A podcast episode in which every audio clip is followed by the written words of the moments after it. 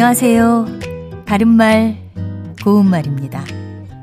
얼마 전에 스위스에서 한 남성이 당근밭을 금속 탐지기로 훑다가 청동기 시대의 것으로 보이는 유물을 무더기로 발견했다는 기사가 있었습니다.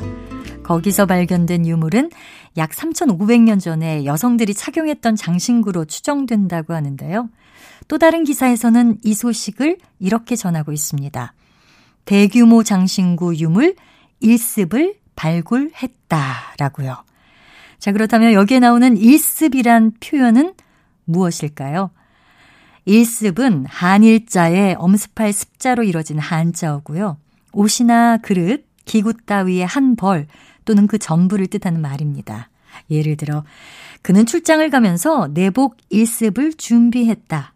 또는 세면도구 1습을 마련했다. 이렇게 말할 수 있겠죠. 이와 비슷한 표현으로 한일자의 법식자를 쓰는 일식 이란 것도 있습니다. 이것은 그릇이나 가구 따위의 한 벌 또는 그 전부를 뜻하는데요. 가구 일식을 나는 새로 장만했다. 이렇게 표현할 수 있습니다. 참고로 한 벌을 나타내는 표현으로 반상이란 말도 있습니다. 밥 반자에 평상 상자를 쓰는데요. 이것은 격식을 갖추어 밥상 하나를 차리도록 만든 한 벌의 그릇을 말합니다. 쟁첩, 그러니까 반찬을 담는 작은 접시의 수에 따라서 3첩, 5첩, 7첩, 9첩 등으로 구별합니다. 바른말 고운말 아나운서 변희영이었습니다.